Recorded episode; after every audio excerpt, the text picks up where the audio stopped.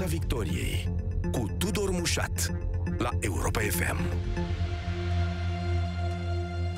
Suntem și în direct uh, pe Facebook, ca de obicei. Vorbim astă seară despre cum ne raportăm la violența domestică. E un subiect pe care, da, astăzi l-am abordat și la România în direct și au fost foarte interesante și reacțiile ascultătorilor noștri și mărturisirile unora dintre ascultătoarele noastre care au trecut prin astfel de episoade. În fiecare zi în România sunt înregistrate 100 de cazuri de bătaie în familie, una din trei femei ajunge la un moment dat să fie agresată de partenerul de viață. Specialiștii, atenție, spun că aceste lucruri se întâmplă în toate mediile sociale.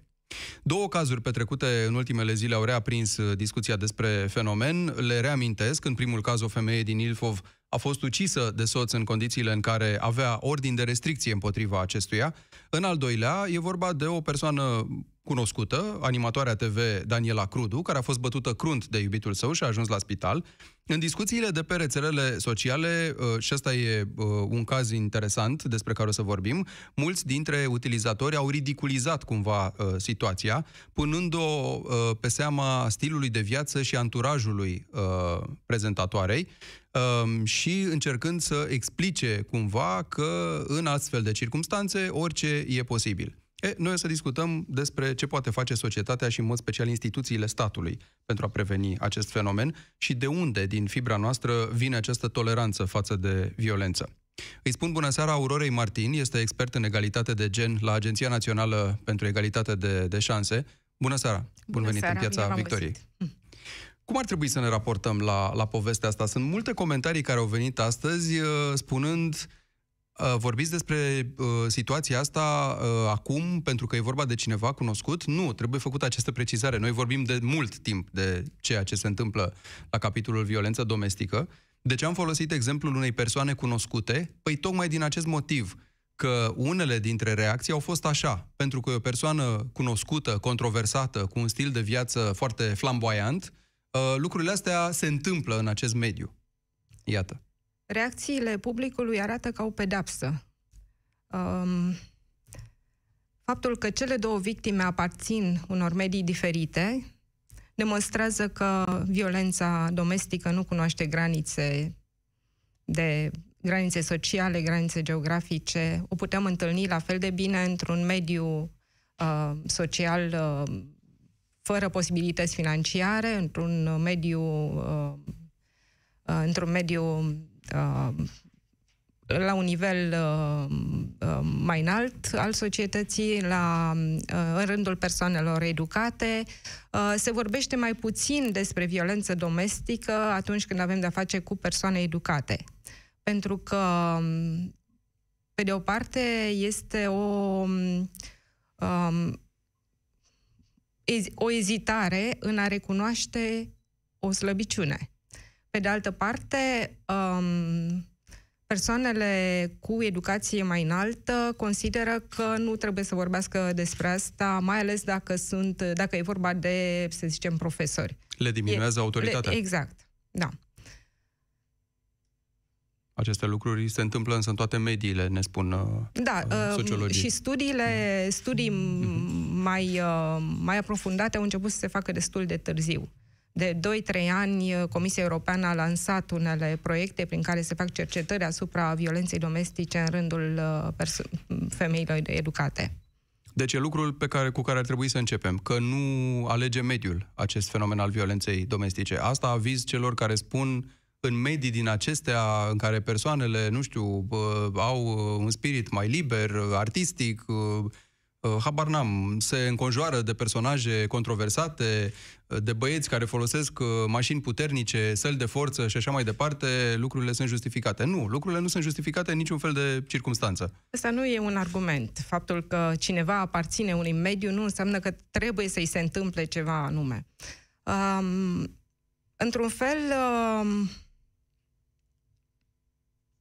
cred că depinde și de felul în care pune, punem problema. Uh-huh.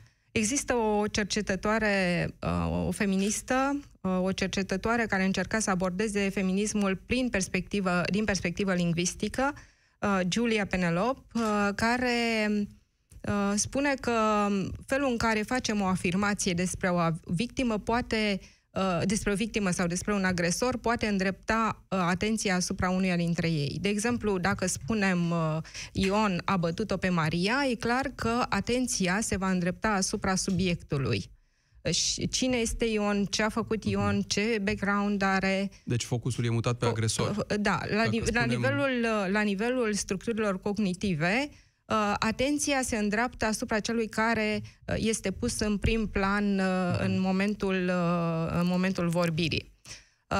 Dacă spunem Maria, Maria a fost bătută da. de Ion, sau cum a fost în cazul, în cazul Danielei Crudu, Danielei Crudu uh, atenția cade pe prima persoană, pe Maria, mm. pe uh, Daniela Crudu. De aceea, toată, toată, tot valul acesta de revoltă și de, dar nu re, de revoltă împotriva agresorului, ci de, de revoltă uh, la adresa ei, de uh, blamare a victimei. Sau, sau de, de cercetare, să spunem, a circumstanțelor în care s-a pus respectiva victimă, nu? Eu cam asta înțeleg. Da. Dacă spunem Daniela Crudu a luat bătaie, ne gândim oare ce-o fi făcut de a lua bătaie, oare de ce s-a Și-a meritat-o, nu și-a meritat-o, de un, da. Nu, de un ce-a bărbat care acolo, bate, ce-a căutat acolo și așa mai departe. De fapt, fenomenul nu este singular uh, și nu arată neapărat atitudinea față de o persoană publică, de cineva care este cunoscut în spațiul public. Să ne amintim ce s-a întâmplat la Vaslui în urmă cu câțiva ani. O fată a fost violată de șapte băieți. Care a fost atitudinea comunității? Au început să o acuze pe fată. Ce a căutat acolo? Ce a căutat pe câmp? De ce s-a suit în mașina lui? Lasă că știm noi că se îmbrăca nu știu cum. Deci, din nou, um, uh, uh, tendința comunității este să acuze, să acuze victima. Și asta ne duce la întrebarea ce anume există în, nu știu, structura socială, în fibra noastră, de suntem tentați, mulți dintre noi, să tolerăm poate nu să promovăm, dar să tolerăm această violență împotriva femeii. Adică, eu înțeleg așa, uh, cred că e un lucru pe care ar trebui să-l știm din copilărie. Dreptul persoanei la integritatea proprie este un drept fundamental al omului, el este inatacabil în orice circunstanță. Numai poliția are voie să administreze violență împotriva cuiva conform unor legi. Atât. Organele uh, care respectă, le, aplică legea sunt cele care în anumite doze și în anumite circunstanțe pot să uzeze de violență sau să atace integritatea corporală a cuiva în anumite circunstanțe, nu noi între noi. Ne îndreptăm către o zonă destul de sensibilă, zona educației. Zona educației primare. Ce învață fetele uh, la școală în primii ani? Învață că trebuie să stea mai retrase, învață că sunt mai slabe, învață că trebuie să accepte unele uh, avansuri. Um, mai e, mai e cazul, vă întreb, doamnă Martin, uh, în școala de azi, în secolul 21, adică mai există genul ăsta de abordare așa patriarhală de pe vremuri? Există atâta vreme cât uh, vor exista părinții acestor fete să ne amintim, mentalitățile lor. Adică. Să ne amintim că uh, acești părinți, părinții copiilor de astăzi sunt uh, cei care uh, fete, uh, când erau fete uh, la vârsta de 12-13 ani, erau separate de băieți și le se făcea un soi de educație sexuală. Băieții ce făceau? Se duceau afară și uh, aveau liber să joace fotbal mm-hmm. sau mhm. să, să se joace în curtea școlii. Și fetelor li se dădeau unele sfaturi legate fie de, uh, comport- de atitudinea față de propriul corp, fie de uh, atitudinea față de băieți. Deci, uh, există o uh, tendință de a orienta uh, atenția către uh, de a, de a, a, a orienta atenția către grupul uh, dominat când vorbim de fete și băieți, băieții sunt mai puternici, se consideră că băieții, cu băieții nu e o problemă, trebuie să discutăm cu fetele. Mhm. Multe, uh, multe întâlniri uh, despre femei se adresează numai femeilor. Sau majoritare în, uh, în sală mm-hmm. sunt femeile. Când mesajul ar trebui să se adreseze deopotrivă bărbaților. Deci Dar grupul, că... determin, grupul dominant de multe ori este lăsat la o parte, este uitat. Se întâmplă același lucru și în, cadrul, în cazul uh, discuțiilor uh, legate de rasism. când vorbim despre persoane de culoare sau persoane de altă, altă uh, rasă, altă etnie, altă rasă, uh-huh. în general în sală sunt tocmai acele persoane care sunt afectate și nu cei care uh, discriminează, cei care... Uh, deci o formă de incluziune ar fi necesară cumva în orice fel de temă de acest gen. Ar mesajul trebui, ar trebui mesajul să se adreseze deopotrivă uh, uh-huh. dominantului și dominatului. Și eventual și interactiv. Chiar și formularea asta, dominant și dominat, mie îmi sugerează că încă din copilărie nouă ni se inoculează această idee că există un grup dominant, cumva, că bărbatul poate domina femeia prin forță, de cele mai multe ori, nu? În uh, viața adultă, sau chiar din copilărie începând, și că există această poziționare, când de fapt îmi imaginez, ea n-ar trebui să aibă legătură cu cine poate administra mai multă forță împotriva cuiva, ci cu ceea, cu noțiunea de drept, cum ziceam la început cu noțiunea de, de integritate personală care n-are a face cu cine e mai forțos, să zicem Iarăși, așa. multă vreme fetițele au fost educate în spiritul uh, slăbiciunii. Dacă ne gândim la ce jucării cumpărăm pentru fetițe și ce jucării cumpărăm pentru băieți. Pentru fetițe vom cumpăra păpuși, uh, bucătării, truse medicale, uh, obiecte care le îndreaptă atenția către Uh, le direcționează către spațiul privat, în primul rând, și către o etică a grijii. Ele vor fi cele care mai târziu vor avea grijă de membrii familiei. Băieților li se dau mașini, tract- ma- mașini, arme, avioane, chiar uh, mesajul subliminal este că ei, lor le aparține spațiul public, ei pot conduce și uh, ei au puterea, dacă li se dau și arme, sau chiar își pot permite să, să viseze că zboară, nu? Cu mm-hmm. Elicoptere. Bun. Și acum probabil că mulți părinți o să întrebe, bine, și ăsta e un lucru rău, ei sunt totuși copii, adică o fetiță n-ar alege să se joace cu un tank, dar un băiețel da. Și invers, un băiețel n-ar fi atras de o păpușă blondă, ci ar vrea un soldat, să zicem, sau un pompier. În măsura în care deja sunt uh, tributari unor clișee din societate. În momentul în care li se spune tu nu te joci cu, tu ești băiat, te joci cu mașini, sau în momentul în care vede tatăl că vine acasă cu mașina și tatăl conduce mașina și mama are grijă de, de copil. Mama descarcă sunt, sacoșele, eventual. sunt clișee care se preiau automat. Deci ne spuneți că primul pas ar fi ăsta, o educație în spiritul egalității de șanse de la, două, de la școală. două direcții ale educației. Una, o educație uh, a copiilor încă de când sunt în, uh, în zona, zona primară, zona educației primare și o educație a părinților. Bun. Asta ar fi un lucru. Celălalt, interesant, pe care ni l-ați spus, legat de pe cine punem accentul. Noi, jurnaliștii, când relatăm despre astfel de fapte, suntem tentați inevitabil să vorbim despre victimă în primul rând, pentru că ea cumva e subiectul agresiunii, mai ales dacă e o persoană cunoscută. Chiar dacă nu e, spunem cineva a fost ucis sau cineva a luat bătaie. Și pe urmă încercăm să aflăm cine este respectivul, de ce a făcut asta și așa mai departe. Ne spuneți însă că în discuția publică despre agresor și victimă ar trebui mutat accentul pe agresor, pentru că asta ne creează percepția, reflexul să avem atenția mutată pe el. Și asta responsabilizează duce cum, într-un câtva responsabilitatea pe agresor și nu pe victimă. Bun. După care vine toată povestea asta cu căutat circumstanțe. Dar oare ce s-a fi întâmplat? Căutat motive. Eu nu încurajez violența, dar, auzim foarte des, dar s-a întâmplat ceva care a justificat-o, înțelegem. Adică ăsta e următorul reflex al foarte multora dintre noi. Să găsim vina da, e, e subiect de discuție. Nu e atâta vreme cât, uh, cât publicul uh, încearcă să aibă o imagine despre, să, să, să pătrundă cât mai mult în viața unei, uh, unei persoane publice, vor fi mereu astfel de comentarii, astfel de supoziții. Chiar dacă nu e persoană publică, am impresia că noi nu putem cumva să conceptualizăm de foarte multe ori lucrurile. Avem neapărat nevoie de personaje care să fi făcut ceva, să ne le imaginăm în mediul lor uh, intim. De ce oare Ion a bătut-o pe Maria? Ce s-a fi întâmplat între ei? De ce Daniela Crudu, nu știu, a ales un băiat violent uh, în loc să aleagă pe altcineva, că doar avea de unde că își permite? Adică niște lucruri din astea care se duc foarte mult pe persoană, dar uh, dacă mă întrebați pe mine, nu cred că e cazul.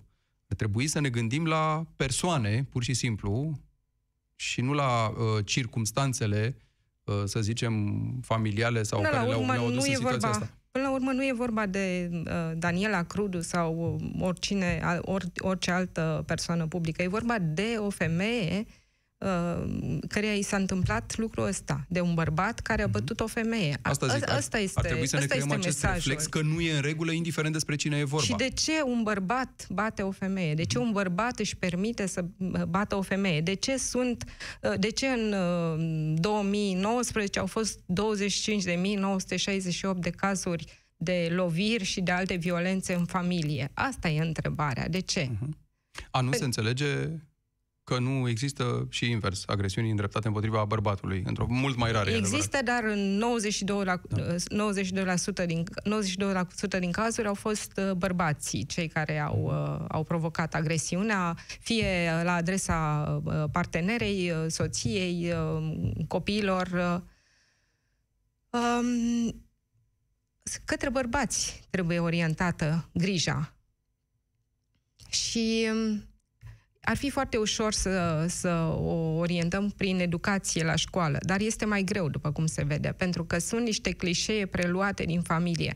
Stăm cu un copil la școală șase ore, șapte ore pe zi, dar apoi se duce acasă. Dacă noi ne limităm la educația de la școală, uh, cum ba- uh, contrabalansăm ceea ce primește, ceea ce vede, ceea ce preia de acasă? Pentru că e, un, uh, e o, o preluare automată a unor comportamente. Nu degeaba uh, vorbim de șapte ani de acasă. Sunt cei șapte ani în care nu e nevoie să-i spui unui copil pentru că el va face automat ceea ce vede, uh, vede la părinți.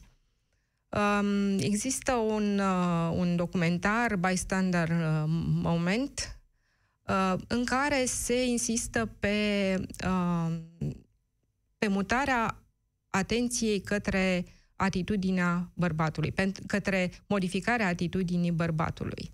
Și um, nu, nu mă refer la, um, la sfaturi directe, ci la uh, atitudini uh, care să fie, pre, uh, să, să fie, să țină de o empatizare cu victima. Uh, cu potențiala victimă. Adică ei să reacționeze puși în fața unor situații concrete, nu? Puși în Pentru- fața unor situații sau concrete. De urmărind- exemplu, dacă un coleg de-al lor începe să um, râdă de o fată, să facă comentarii nepotrivite despre o fată, acel băiat ar trebui să aibă puterea să intervină și să-i spună că nu e bine să facă așa, să-l oprească.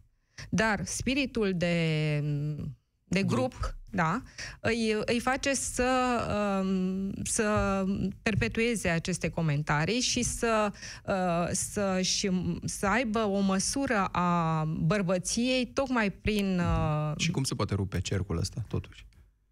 prin uh, de asta spuneam că e importantă și familia. Cum învățăm părinții să, să învețe copilul să se poarte în societate? În momentul în care uh, un băiat va fi învățat de acasă să sară în ajutorul unei fete, să ia apărarea unei fete, să nu o acuze, să nu facă bășcălie, să nu uh, vină cu, uh, cu comentarii sau cu hărțuire, să, să nu uh, aibă atitudini deplasate, uh, abia atunci putem vorbi de o normalizare. Uh, Jackson Katz vorbește despre necesitatea introducerii cursurilor de combatere a violenței sexuale, de combatere a violenței domestice, în mod special în mediile în care sunt uh, predominant băieți, în armată, în uh, șco- în școli sportive. Uh, Aici ar trebui să fie obligatoriu. Nu știu când la noi s-ar putea face lucrul ăsta. Aurora Martin, vorbeați de cei care sunt martori și asta e un alt capitol de discuție. Facem un pas mai departe. Există această percepție în România că dacă intervii într-o dispută familială chemând poliția, de cele mai multe ori tu ești cel care are de suferit. Pentru că cearta se oprește în momentul în care vine poliția, din motivele de care ați vorbit chiar dumneavoastră, de rușine, de dorința de a nu face bă, vâlvă mai mult decât s-a făcut deja și așa mai departe, de a stinge scandalul. Și atunci lumea zice, ok, de ce să mai intervin dacă nu se întâmplă nimic? Până la urmă, aceste dispute familiale care se lasă cu bătaie sau nu, de cele mai multe ori se lasă, uh, nu sunt treaba noastră. Pur și simplu n-ar trebui să ne mai amestecăm, pentru că vedem că nu se întâmplă mai nimic. Adică oamenii continuă, femeia acceptă și continuă să fie bătută. Deci înseamnă că e mulțumită cu situația asta. Ce Dumnezeu să mai fac eu, care chem poliția? Poliția mă amenință că îmi dă amendă dacă mai sunt mult și uite, când ei vin, uh, oamenii uh, neagă totul. Și atunci? În primul rând, poliția n-ar trebui să dea amendă pentru asta. Poliția ar trebui să aibă, să fie mulțumită că îi se aduce, nu mai trebuie să facă o cercetare și îi se aduce cazul uh, pe tavă. În al doilea rând, uh, tăcerea e o tăcere complice. Dacă auzi și nu faci nimic, ești complice la violență. Chiar dacă ești la Deci ar trebui la să distanță. depășim și chestia asta, să nu ne mai facem gânduri în momentul în care sesizăm autoritățile, indiferent de rezultat. Să e ne datoria noastră gândim să o ce s-a facem. întâmplat în urmă cu câțiva ani la, în Valea Motrului. O femeie a început să strige după ajutor, să urle, să țipe, să, să se vaite de pe la ora 10. Toată noaptea a ținut-o așa, pe la 2-3 dimineața au încetat uh, țipetele, toată lumea a auzit, nimeni nu a intervenit. Dimineața femeia era moartă, nu numai moartă, dar chinuită, m, tăiată, tă- t- urechile tăiate. Um, nimeni nu a dat telefon la poliție să cheme. Toată lumea a crezut că este o ceartă obișnuită. Nu există ceartă obișnuită. În momentul în care, uh, în care a- auzi că ceva se întâmplă, dai telefon la poliție. Conform noilor uh, reglementări legislative, există ordin de protecție provizoriu. Poliția, mai nou, poate aplica imediat acest ordin de protecție provizoriu. De ce atâta Nu doar suferință? judecătorii, ci nu și doar poliția, judecătorii, și potrivit noilor poliția, da. atribuții. Timp Da. de 5, 5, 5 zile este valabil acest ordin. Statistica ne spune așa, că 3 din 10, deci o treime din uh, ordinele astea de restricție sunt încălcate de agresori, fără să existe, în cele mai multe cazuri, consecințe. Dacă ne uităm la ce s-a întâmplat la Chitila, cazul acelei femei ucise de soțul care avea ordin de restricție, uh, descoperim că a existat și totuși n-a funcționat. De ce mai e nevoie atunci, în plus? Mai e nevoie de brățări electronice. Dar până să aduc discuția la brățări electronice, uh, m-aș duce puțin înapoi să spunem de unde venim. Mhm. Uh, Am venit, uh, am venit uh, vineri din Finlanda. În Finlanda, primul uh, centru de ajutor al mamei și copilului, ci- uh, primul adăpost, a înfi- a fost înființat în 1952. La noi, după Revoluție, au trebuit să mai treacă încă 5 ani până când să acordăm atenție, să recunoaștem că avem violență domestică, că ne confruntăm cu fenomenul violenței domestice și nu s-au făcut cercetări directe. A, problema a ajuns uh, oarecum colateral prin intermediul violenței asupra copilului, Uh, pentru că s-a constatat că uh, acei copii care aveau rezultate mai proaste la învățătură sau uh, atenție uh, aveau probleme cu atenția, proveneau din familii în care exista violență domestică. Abia așa a început să se cerceteze. Să, nu, să ne gândim că abia din 2014 uh, avem uh, primele, uh, primele um, consemnări ale faptelor de violență, primele registre în care apar uh, consemnate uh, uh, viol- uh, m, cazurile de, de, de violență, în domestică. familie. Mhm. Da. Din 2016 avem uh, uh, Convenția de la Istanbul, care reglementează uh, combaterea oricărei formă de, forme de violență împotriva femeii. Deci avem S-au făcut pași mulți. Din 2012 avem Ordinul de Protecție și uh, de anul trecut Ordinul de prove- uh, din 2018 uh, Ordinul de Protecție Provizoriu. Următorul pas foarte necesar, pentru că, după cum se vede, ordinul de protecție sau ordinul de protecție provizoriu nu este decât o hârtie, este introducerea uh, brățărilor electronice. În Spania, de exemplu, s-a observat că în uh, introducerea brățărilor electronice a dus la scăderea fenomenului la, până la 10%. Asta înseamnă că agresorul să poarte această brățară și aici, mă rog, nu o să intrăm în toate subtilitățile legate de când se stabilește că e vinovat uh, cu adevărat sau nu, sau e, pus, uh, e pusă această brățară doar pe baza reclamației făcute de prezumtiva victimă.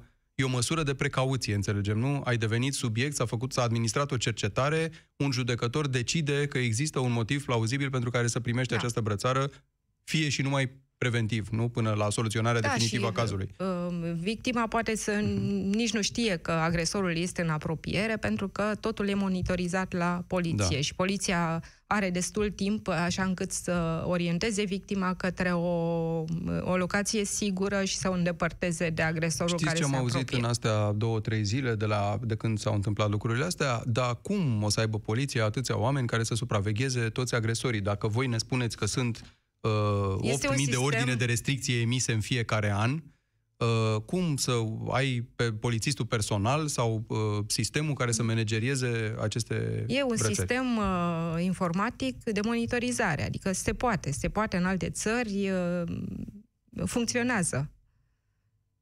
E tratat și cazul ăsta la nivel de autorități, ca să nu ne ferim de cuvinte, de, cu, nu știu, pe un plan secundar? Legea, a, legea introdu- um, introducerea brățelor electronice a apărut ca prioritate în, uh, în, a Ministerului Muncii încă din 2016. În 2015 s-a reînființat uh, Agenția Națională pentru, um, uh, pentru Egalitate de Șanse între Femei și băr- Bărbați.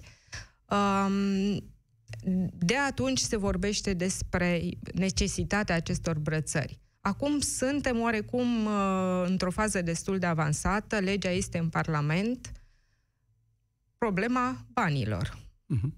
Se Valabil problema... și pentru cei aflați uh, sub control judiciar, puși în libertate, nu? Care n-ar da. trebui să dea în fiecare zi cu subsemnatul la poliție sau respectiv poliția să le facă o dată pe săptămână sau de trei ori pe săptămână câte o vizită să vadă dacă mai sunt acolo, unde da. trebuie să fie. Um, în legătură cu, cu uh, problema financiară, uh, mă gândeam chiar în drum spre, spre radio. Uh, sunt, anul trecut au fost 25.968 de uh, cazuri de loviri și violență în familie. Dacă um, fiecare persoană care comite astfel de lovire ar primi o amendă uh, substanțială, o amendă usturătoare, pentru că se, se pare că um, e nevoie de măsuri coercitive, uh-huh. um, și banii ar fi folosiți pentru brățări electronice, iată, ar fi o sumă de bani adunată din, uh, din uh, dacă punem 2000 de lei pentru fiecare uh, agresiune. 25 de mii mulțit cu 2000 se fac deodată 50 de milioane. Corect. Ca să ajungi la această amendă însă sau la orice formă de pedeapsă, ar trebui, și mă întorc la întrebare, ca poliția să ia în serios uh, aceste apeluri, indiferent de comunitatea unde se petrec, că e o comunitate rurală unde toată lumea se știe cu toată lumea și unde polițistul poate are tendința, nu știu, e amic cu agresorul.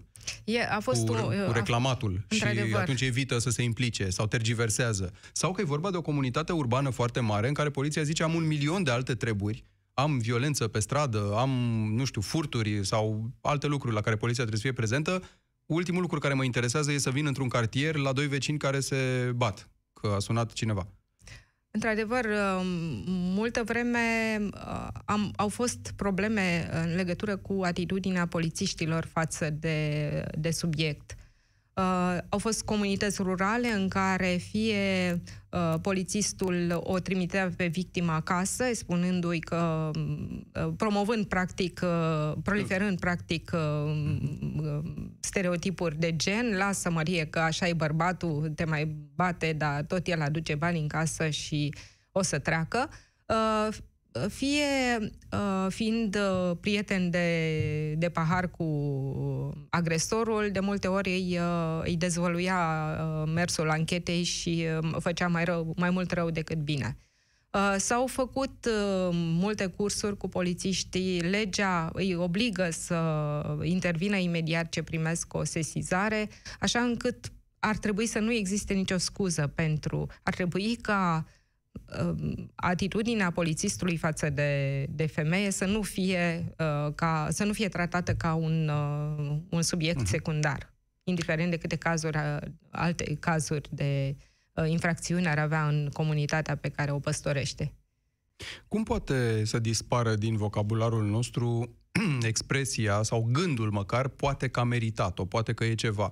Mă întorc la această poveste care cred că ne setează în raport cu violența asta domestică cum încetăm să ne gândim despre cine e vorba, ce-o fi făcut, uh, pentru că asta ne-a arătat, de fapt, că noi încercăm să relativizăm foarte mult, să, să găsim uh, tot felul de, de, de motive pentru orice astfel de situație.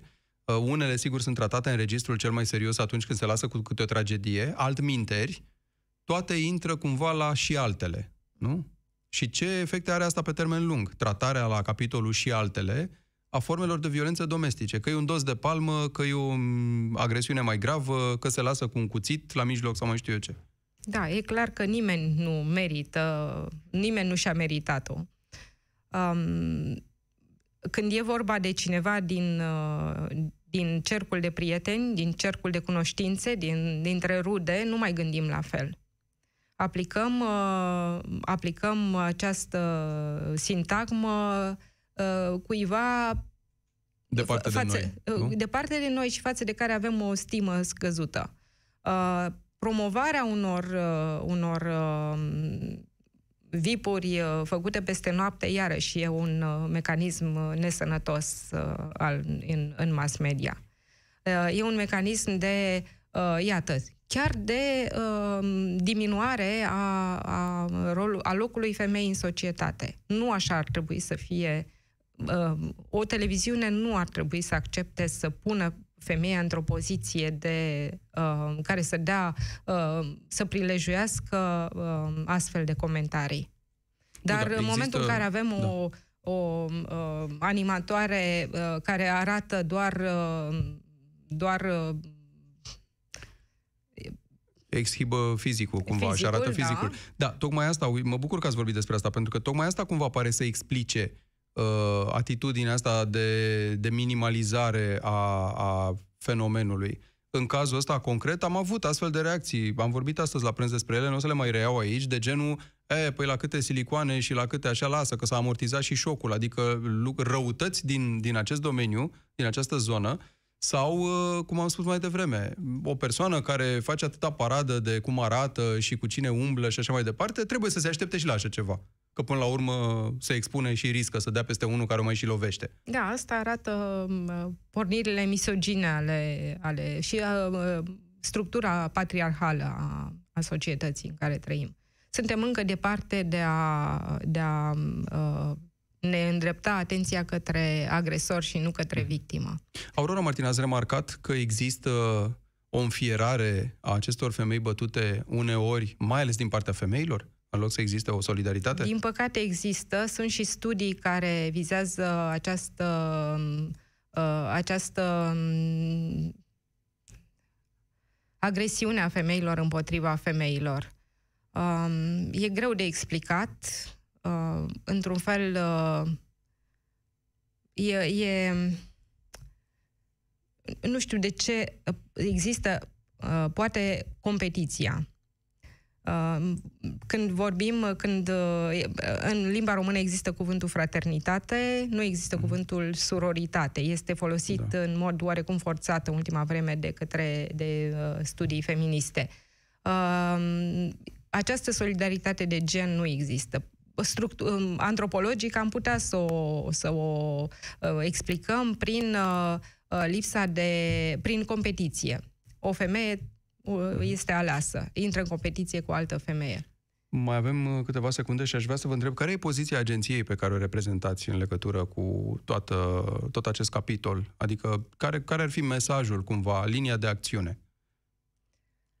Um, agenția um, încearcă să um, să aducă cele două subiecte pe agenda publică, dar uh, uh, atât egalitatea de șanse, politice pe, pentru egalitatea de șanse, cât și uh, violența domestică. Sunt domenii care uh, fie sunt folosite în funcție de schimbările politice, fie sunt uh, neglijate. Uh, în momentul de față există o deschidere a agenției către colaborarea cu universitățile, cu ONG-urile, uh, cu presa, așa încât uh, uh, să existe un, uh, o, o abordare comună, comună a subiectelor și să, să găsim soluții împreună. Aurora Martin, mulțumesc foarte mult pentru toate explicațiile în Piața Victoriei astă seară. Pe curând! Și eu mulțumesc! Piața Victoriei. De luni până joi, de la 18 și 15 minute, la Europa FM.